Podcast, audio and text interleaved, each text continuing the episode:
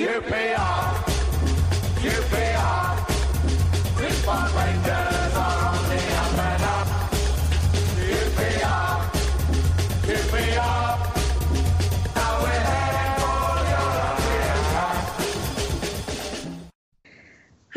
welcome to Open All Ours, the QPR podcast. You've probably realised fairly quickly that David Fraser is not here today. So, for another lockdown pod, it's me, Flo, and I'm joined by Paul Finney. Good morning, folks. Very, that's a real, uh, you know, kids' telly voice you've got there, Paul. Jesus, that's not good for these days, I tell you. You, you missed out on a career there, I think. You could have been on CBBC or something. Uh, or, or, or, or, or in a cell with half of my childhood heroes. Carry on. Clive Whittingham, aka Loft For Words. Hello, terrifying thought, Paul, on uh, kids' TV. That's that's finished me before we've even started. And Clive, if we were doing this in real life, we probably would have been clapping you in uh, to the tiny little room uh, in Islington. But we'll give you a virtual hero's welcome after that tremendous Ali Faurlin uh, interview. Uh, that's, um, I think, a, a fraction of the length of War and Peace. It's uh, it's quite the uh, hefty uh, hefty publication. Yeah, thanks. That's that's kind. I've basically been chasing that ever since he left the club. Where the first week that he left the club, I got in touch with Paul Morrissey saying, uh, "Oh, do you think he'd like sit down and tell his story like before he moves abroad or whatever?" And uh, they were like.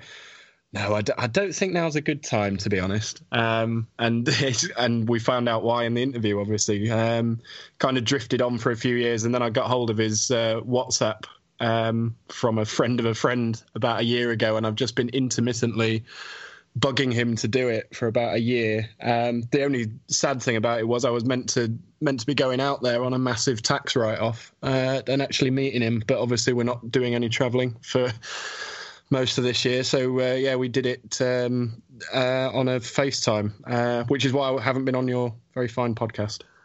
So, Well, I- Clive, I- it wasn't sorry. just a it wasn't just a lockdown inspired thing. You were actually had it planned anyway during this time. Yeah.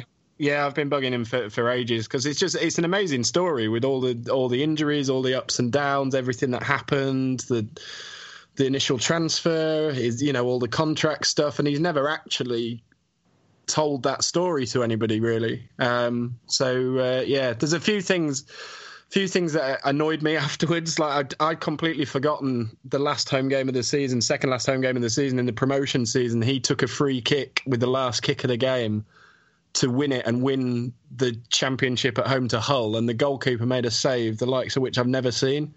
And I saw that last week after I'd spoken to him, and I wish I'd asked him about that. But I guess you know, three three hours and all of that writing was probably enough. To, to be honest, it was it was really really honest and truthful, and I think what came across in that is, and I think you were the best person to do it as well. You, you, without setting them up, you, you got the love you had for QPR and the hurt all in equal measure. So well done. It was a bloody good interview, and everyone who hasn't read it should read it because it doesn't feel like a long interview. You just you, you're ending it wanting more. Actually, if I'm being honest, Yeah, nicest thing you've ever said, Paul. Thank you very much. record that day. I'll never happen again. And we've also got Chris Charles with us. Hi there. Chris, um, you have a tendency to, to give us a little uh, a little camera view, um, but uh, we'll we'll keep an eye out for that. Um, I, I hope not today because I've just got out of the bath. Uh, no one wants to see that. so um, we actually had a bit of news ish this week, if you can call it news, but obviously, sorry, there is still no football happening. Um, so we had a bit of an update from the EFL. Obviously, most of the conversation has been dominated by um, whether or not players and clubs are going to, and the PFA are going to be able to negotiate some kind of wage deferral. But there was an update yesterday from EFL chairman Rick Parry about when football might start up, up again. And he didn't actually say a specific date because no one really knows. But he did say that it's pretty likely we will come back behind closed doors and uh, the games will be played and streamed uh, or televised. Um, I don't know what anyone else thinks about that. Uh, do you think that's the right decision, or do you think they should wait until they can come back and play it with fans, or um, I don't know what everyone's opinions are on that one.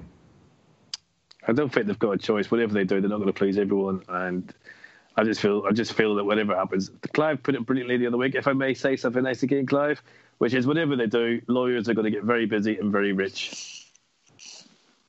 I just, I think they're, they're obviously laying the groundwork for the behind closed doors thing, and there's been a couple of stories this week that says we're not going to be able to have like gatherings and sporting events with crowds until 2021, which is just so depressing to to think about that. And I guess if it does go on that long, then they, you know you you have to you have to play behind closed doors, I guess. Um, and the the other positive of it is it does get the season finished and it answers that question. But for me, it just it brings up so many other problems, particularly for the teams in leagues one and two, because they've at the moment been able to furlough a lot of their staff, um, and if they were playing behind closed doors, they'd have to bring all them back and pay them. They'd have to pay appearance fees, bonuses, uh, travel expenses, all of that to play the games without the match day income. So I just it, it seems to exacerbate the the situation to me.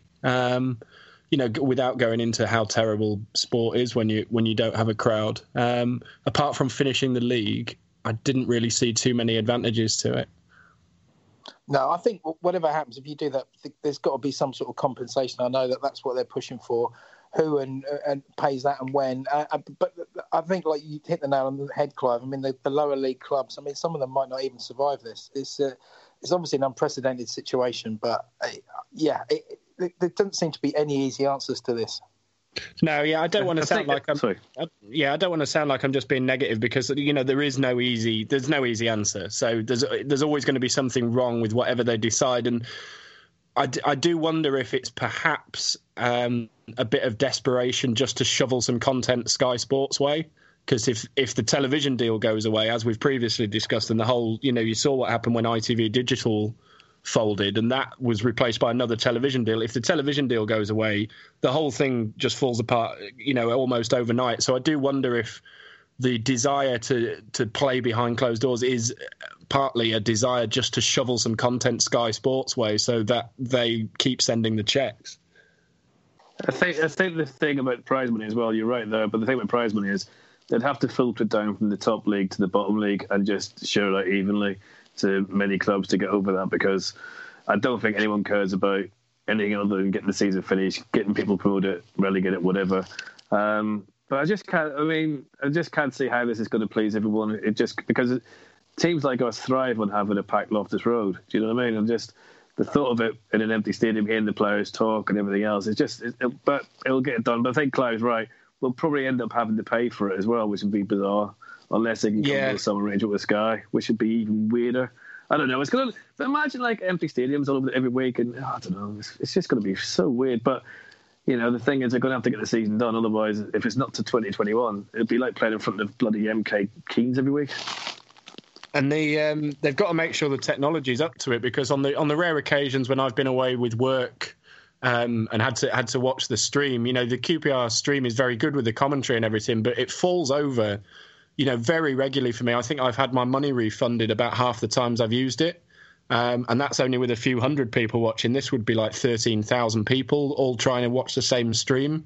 So they'd, they'd have to make sure the technology was up for it. And as, as I said uh, on this podcast about five weeks ago, when we were talking about playing behind closed doors, it kind of assumes that the players are superhuman and aren't going to get ill.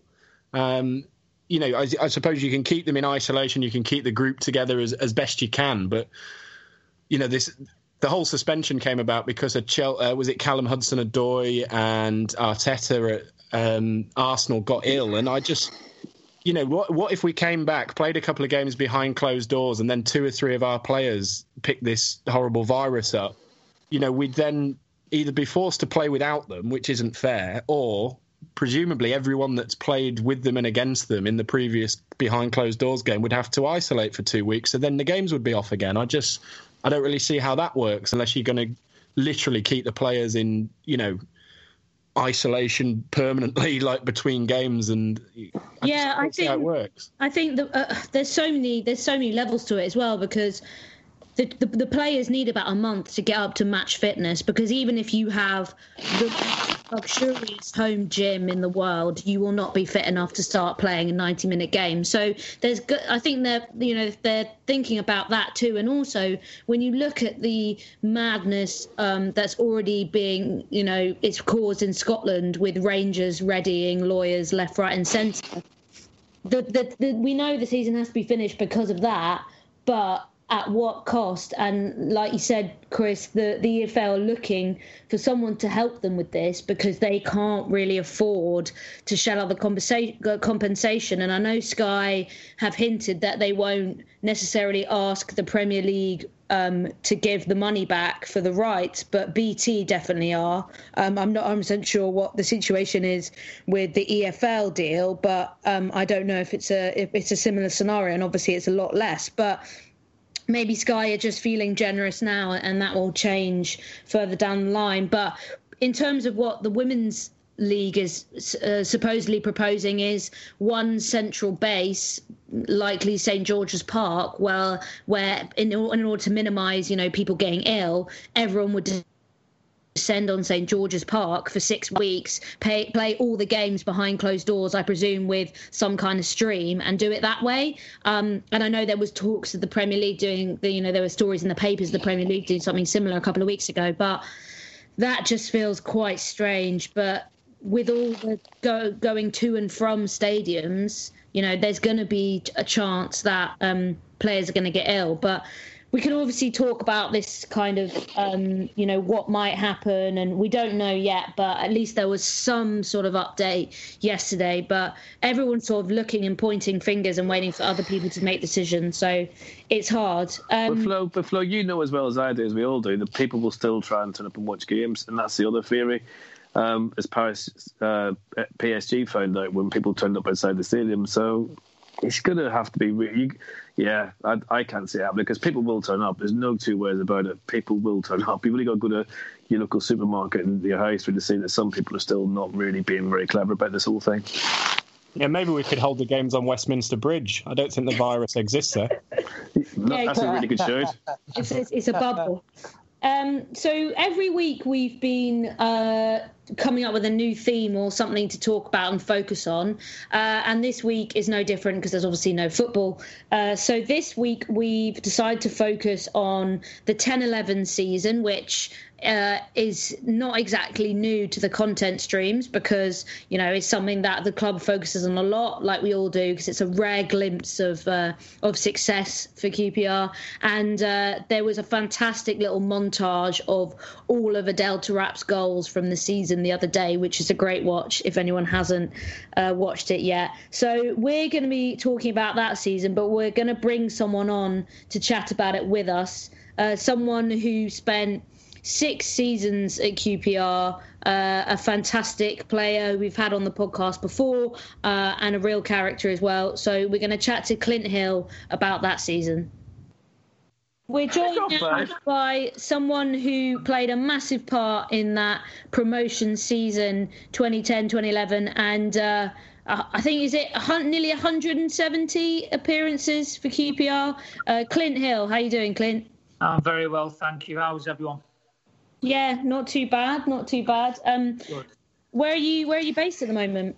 Uh, I'm on the Wirral, so um, yeah, we moved back here roughly three, four years ago when when the career finally ended. So um, yeah, we've been here ever since then.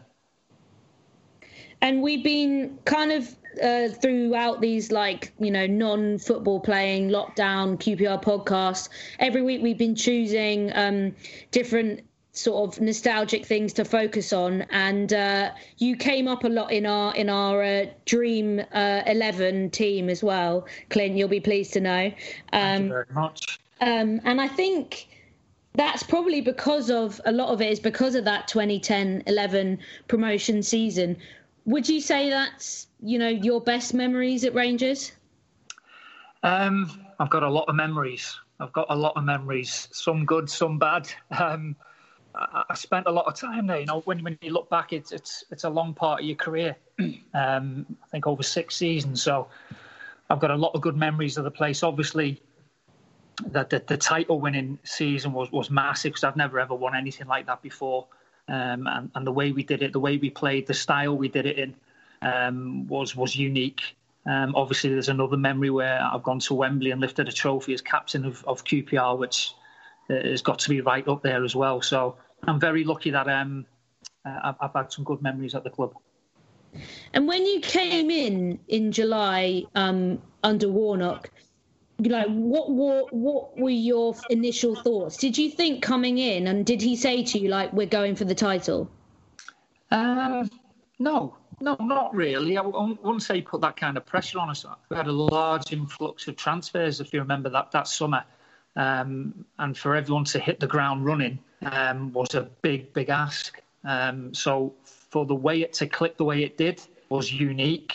Um, but I think the characters that he brought into the team and some of the lads that were left um, from previous regimes um, just seemed to have gelled. You know, we had the magic ingredient of, of Adel as well, who was a magnificent player, and then you had the, the master of promotions, Neil Warnock, kind of just doing what he does on a daily basis to keep everyone ticking over. So um, the way everything aligned um, was a special, special, special ingredient. Go, Clint. Sorry, jumping on, jumping on a wee bit to the season we went up. I know we're focused on one season, but you know what I'm like. I never stick to the rules. Um, when do you think the club sacked Neil too soon? Uh, yeah, yeah, I do.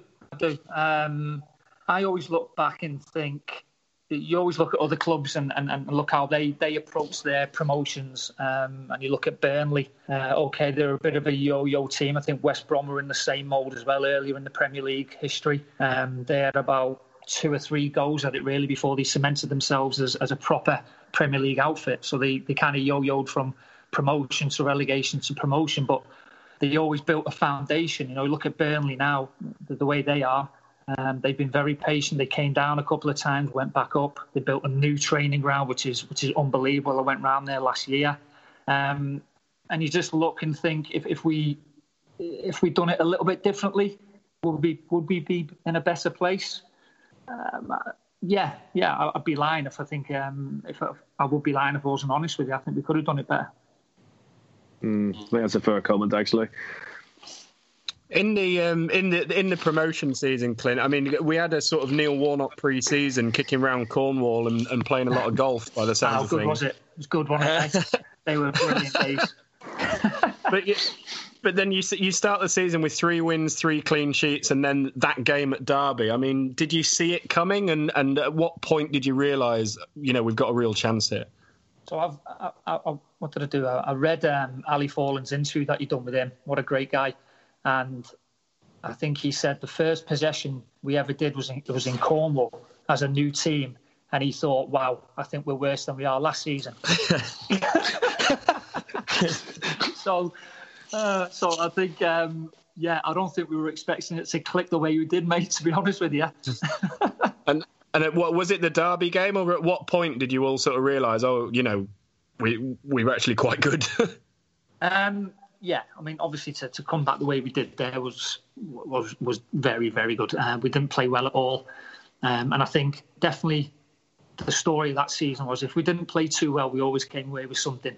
Um, we always tried to come off the park with a point at least, um, and, and there was a few draws in there. So it, it just shows the strength of character of the team um, and the strength of the bench if we're being honest as well. There's some, some big players on that bench who came on onto the pitch and changed games for you. So a real good squad effort all round.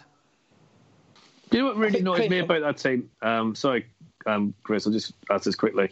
Um, they never, we never got the credit we deserved as being a really good football side. I mean, for Warnock, I know he always was this long ball thing that everyone said, but to me, that was probably one of the best footballing teams he ever put together. And I'm just really annoyed that we never ever got the credit for that because I bet that football was some of the best I've seen in donkey's years at QPR.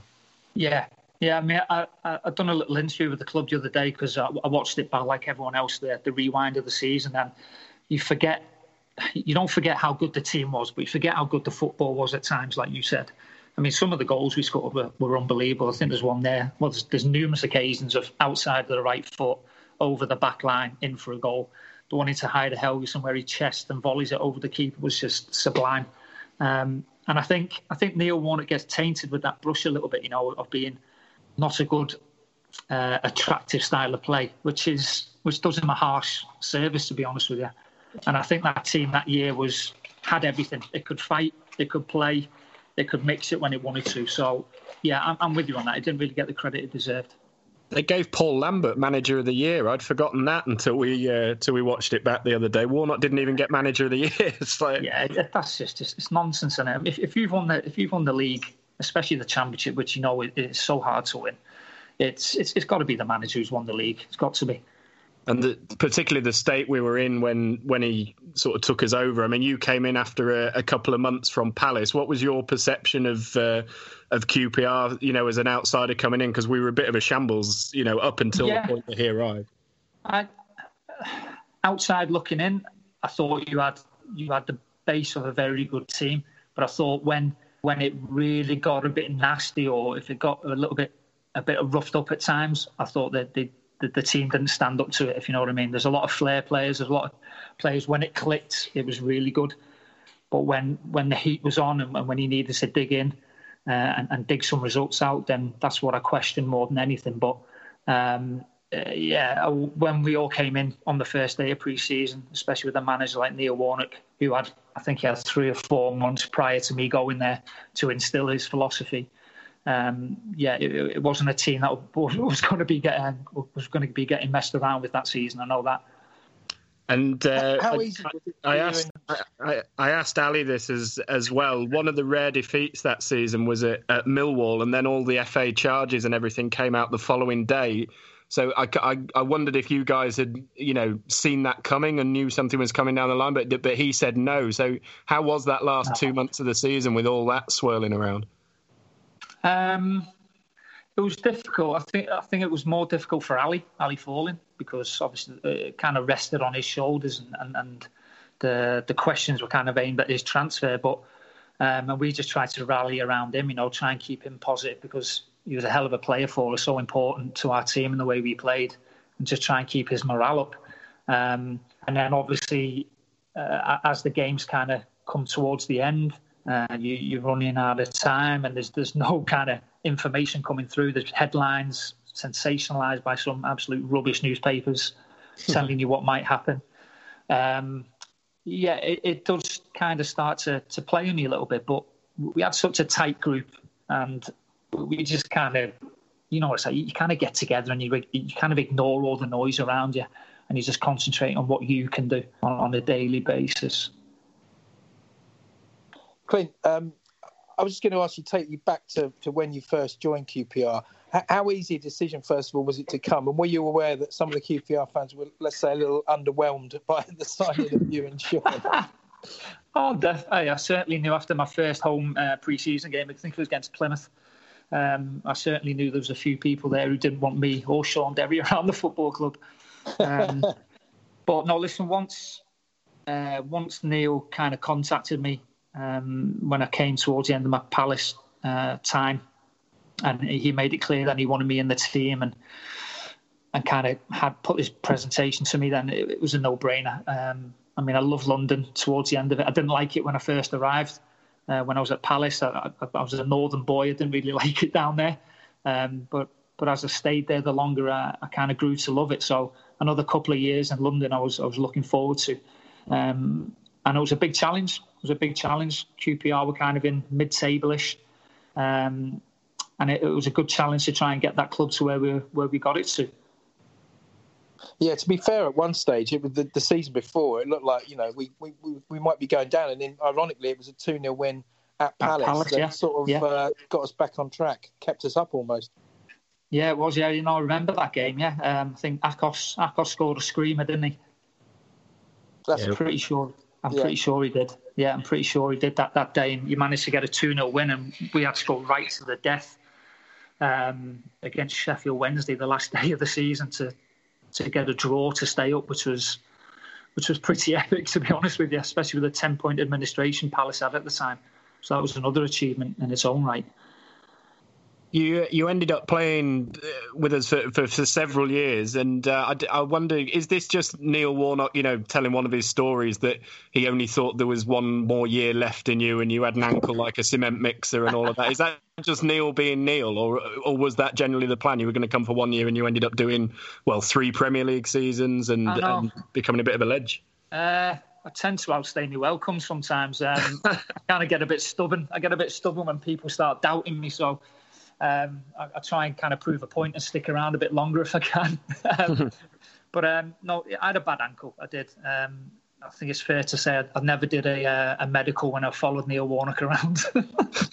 he, he knew what I was like. Um, but to be fair, the, the physios there at the time really looked after me, and Neil did as well. Um, I was I was always this kind of player who wanted to train every day, uh, hundred percent, fly into everything. Um, but he kind of instilled in me that I didn't need to.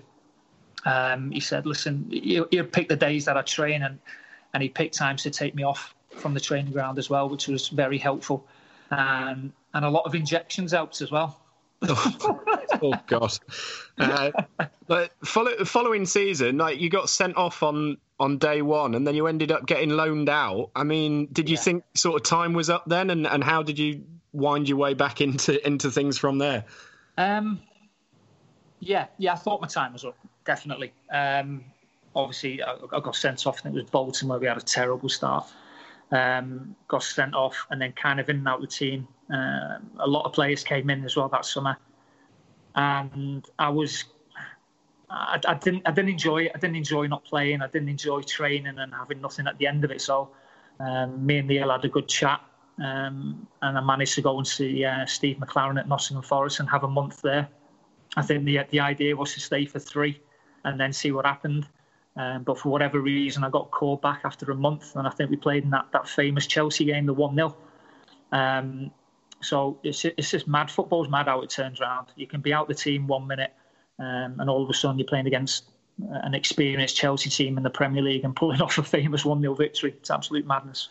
Yeah, I think we got done. We got done six 0 at Fulham. I think that's what happened. that, will get a recall straight away. Was that when Adel got the bus on? Yeah. I think the, I think I think the whole team were on the bus the whole frigging first half. yeah, I can tell you. Off it that day. But but going back to the season went up, I don't know about you, but I kind of knew at Derby and I kind of knew at Leicester that something against Leicester, something really special was happening. When did it? When did you actually think, Jesus, we've we've almost done this? Was it right up until the Watford away game, or was it long before then? Oh, you, you know you've got a good team. You, you know you've got a good team, and you know you'll be there or thereabouts. But you need a bit of luck. Um, I I remember, God, we went to Scunthorpe, who were bottom of the league, and we got battered. We were a bag Tell of about it. rubbish. We were terrible, and then we, we stayed up for four days because we had Barnsley away on the Tuesday, which after a Scunthorpe defeat is not an easy game to go into. So we were like, oh God, th- th- this will tell us what we're made of. And then I think we went there and we won 1 0 away at Barnsley. Uh, Adel scored in the first two or three minutes. Uh, and we dug out a result that just showed what we were all about. Um, and I think that just kind of cemented, hey, we're a good team. We'll be in there. We'll be right in the mix come the end of the season. Now, Finney just mentioned the, the Leicester game. I mean, that that for me was because we, we got battered in that game, and uh, Paddy Kenny was just like superhuman that day. And then Yakubu, was it Yakubu? Was it, yeah? Was it Yakubu? Was he playing for them? Was he? yeah, Yakubu tried to lob him. yeah, it was. It was a hell of a save, that. Wow, hell of a save. Clint, I just wanted to ask, um, as as a as a wise man who's obviously played in lots of different leagues um, and could probably give some good advice to other players, what what do you think is the real difference when you go from Championship to Premier League? And with some of our players who were, you know, are possibly poised to make that step up in the summer and potentially leave the club and go to Premier League, what would your advice be? Like, what do you think teams take for granted when they go into that division? It's it's about taking your chances. It's ruthless. Um, I think if if you look at the levels of football, I, I think you do find your levels of, as a player. Um, the ones who really make it to the top just keep keep working hard and keep improving the game and, and confidence and mentality. Um, but I think the difference from Premier League to Championship is just the ruthlessness of the strikers, and they take the chances. They only need one or half a chance, and it's a goal. Where Championship, you might be able to get away with one, maybe two. League One, you might get three or four. And that's just the way it is. So the real top players just punish you so, so quickly, just from half an error that you might get away with from the lower leagues. But as soon as you play against the, the top boys in that high league, then you then you get found out a lot a lot more. Going back to the Watford game, what's your memories of that game? Um, I, I, didn't play in that game, so I, I was on the bench because of um, obviously, obviously my ankle issues. Um, so I was on the bench, but I think we, we've become so close to winning games. I think for the, the last two or three games before that, I think Hull City we were one 0 up, and it went to one one, um, and we just wanted to get the, just wanted to get our hands on the trophy. So you just want to win the game as, as much as you can. Um, I thought the lads played fantastic, and then when you when I'm watching the video back, you, you don't realise how many QPR fans were in the home end as well. So so when the when the, the, the goals went in and the, the, video scan, there's people jumping up all around the stadium. You just forget how many QPR fans were in the stadium. um, but yeah, the party was unbelievable. I mean, like that that kind of relief. That's what it is. It's relief to get the job done because you, have been you've been striving all season to get it done. You've come short a couple of games. You've drawn a few games. You can't quite get it done. I think Norwich scored a late a late goal to stop us winning a couple of weeks earlier. So it's a massive relief of emotions just to get the job done. Um, and Amit Bhatia put one hell of a party on for us that night in a in a London nightclub. I can tell you. uh, you deserved, definitely deserved it. Oh, my body, my body didn't think that way in the morning. I can tell you. Thanks, Clint. Um, really great uh, chatting to you, and um, I know you've been um, as well. Uh, you like you you work with with Joey Barton at Fleetwood now, so you're obviously yeah. Um, you're obviously not um, not coaching and playing at the moment. What yeah. are your thoughts, like you know, take away from QPR? Um, what are your thoughts in terms of how we uh, sort out this mess of finishing the season? Oh, that's like the million dollar question at the moment. I think it needs to finish. I do think the season needs to finish somehow.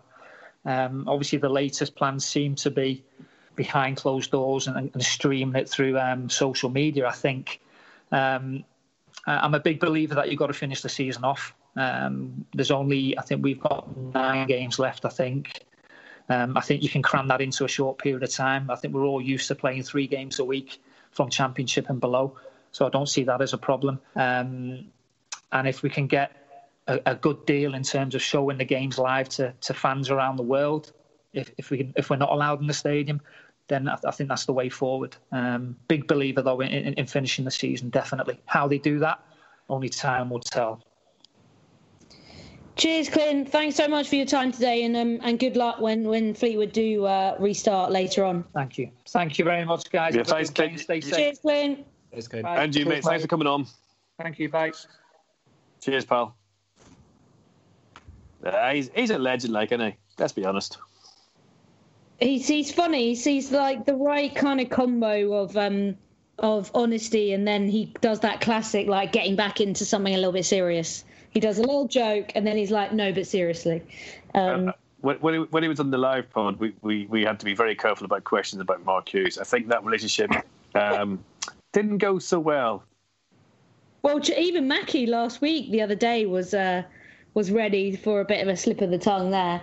Um, I want to ask you guys, what are your kind of most memorable games from that that season, or your favourite game from that season? The 10 11 one. It's hard. It's hard to pick a favourite game. I was watching the um, watching the uh, the highlights back last week, as I, th- I think we all did. I'd forgotten we actually scored three amazing goals in the early games, and they all got pulled back and, and given as our penalty. Which you're unlucky if that happens to you once, um, and it happened three times. Adel scored from about 25 yards against Barnsley, and he gave a penalty instead. And Akos got an absolute worldie at Ipswich and it got dragged back for a, for a penalty. I mean, we scored the penalties, but uh, would rather have had the uh, the worldies. I think um, that Ipswich away game always stands out to me. Kyle Walker's debut and just going there and absolutely bashing them three 0 Tuesday night up at Portman Road with a big big away following. I, re- I remember that uh, that that evening. That was fantastic. I think for me it was it was Derby away was amazing, and you know you kind of got something really special from that one. But the game that I, for some reason, and I couldn't tell you why, because I was drunk as a skunk, was um, away to Cardiff. That was just an unbelievable performance, and it was, I think it was live on telly as well, and we absolutely hammered them, and he kind of knew. Well, and the Leicester game, like I said earlier on, but the Cardiff game as well, I thought was amazing. We, that was that was a polished performance that you'll ever see from promotion team. Can I do confession time at this point and say that I left Derby at 2 0? You're Never, kidding. I never, never, I didn't, I never, I wasn't there for the uh, the Agyemang and Mackie goals. It was two 0 92nd minute, and I I left. That's not like you. Have somewhere to I be. know, I know, I never, I never do that, but I did that day, and we. Uh, we, we were walking across the, the car park and uh, somebody rang me and said, "Oh, it's two two," and I was like, "Yeah, fuck off." but, yeah, so uh, yeah, left. Conf- yeah, confession there. Sorry. Maybe you are the Yeah, jinx. but, oh dear. The Leicester, yeah, but the Leicester game, which I already mentioned. I mean, I wouldn't say it's my favourite game because I spent most of it chewing my fingernails off. But I think the the, the resilience that Clint Hill talked about then, uh, uh, we showed in that game. Like I say, Paddy Kenny pulled off some amazing saves, and then we Ishmael Miller, whatever happened to him, like uh, nicked it nicked it at the end. Um, but also, I, I know the Leeds game. I mean, just for the not not the game itself, but I remember being. I think um, one of the pubs on the Uxbridge Road, um, the Coningham, I think it was, and then the news gradually started filtering out, and people were piling out the pubs on the pavement, hugging each other. And the game itself was incidental, but it was quite good to see Leeds players giving a guard of honour to QPR. I don't think that'll ever happen again. to be honest, I was so emotionally drained. I, I, I just couldn't believe it, like everyone else. Because if anyone wasn't going to go up because of a stupid thing, and then that whole article in the the horrible newspaper and stuff, and the, the guy did it obviously talking out of his arse with the whole panic thing, I just I think I just cried, which is not not like me because I'm usually stone cold. Sober and very thoughtful, and it's it's just one of the most amazing things. I've never ever thought I'd say us go back because the way it was crumbling before Warnock came in, uh, you know, let's face it, we were going to League One. Do you know what I mean? It was just like we were so going down, and then he came in, turned everything around, and that- that's one thing I don't understand why he doesn't get the credit he probably deserves sometimes. To turn that team round, who were bloody awful, into a championship team within a year, to me, is probably one of the most amazing things I've seen at QPR. Anyway, anyway. Clive, Players, Clive, players we to ask, um, you obviously talked to, to Ali about um, the the the legal case and, and everything that happened and that that pressure. What what was it like for him? You know, potentially being the player that could have stopped us going up. I was. Uh, my fear going into that interview was that he would say, "Yeah, it was bent, and we got away with it." And then I was like, "Can they retrospectively take points off us?" But actually, you know, it was interesting that he said that they'd investigated it at the time that he signed and when he renewed his contract and said it was fine, only to then turn up, you know, a month before the end of the season and say it's not fine. Um, I mean, yeah, like he says in the in the interview, he seemed to, you know, not be oblivious to it, but actually played played really well in those uh, those final few games. I'd forgotten quite how many times he hit the post and the bar that season. Um, like some would have been incredible goals, and they'd come off the inside of the post. He's like the world's unluckiest human, isn't he? He's like three knee injuries and all of that. There, was- there was one game, Clive, when, it, when, he, when he dinged it over his own head and did a spin round and followed it from way out and hit the crossbar. I remember that. one. Yeah, yeah, we saw we saw that on the highlights last week and had forgotten about that. I'd also forgotten we beat Reading with ten men twice. I mean, obviously the away game when Hogan got sent off and Faurlin put Routledge through. I think we all remember that night. Yeah, But yeah. Yeah. The home game when we won three one and Taarabt was just, you know, dirty boy, un- absolutely unplayable that day. Um, Bradley Orr had been sent off quite early in that game, a bit of a, a dodgy decision. Um, I remember that Reading team always used to have three men round the referee for every decision, and I'd forgotten we beat them with ten men twice that year. Um, all this nostalgia though it just makes me so desperate for for that kind of taste of success and happiness again when do you guys think we'll ever get that I'll take Oh, a nil God. nil shit draw against Barnsley now if I can go tomorrow. I'll tell you. I'm desperate. I'm chewing me frigging feet. It's ridiculous. I've never known. I'm even missing the crap games. I'm even smell, you know, the, the, the whole lot Loftus Road experience, the way to get me mates, me pals, and all that sort of thing. Because I haven't got very many, so I only meet people of football who want to be my friends. Everyone else runs away. Um, so yeah, I, I do you know what I can't see. I think we'll probably. I don't know what you you guys think. Do you think will football be the last thing they let Hill back into?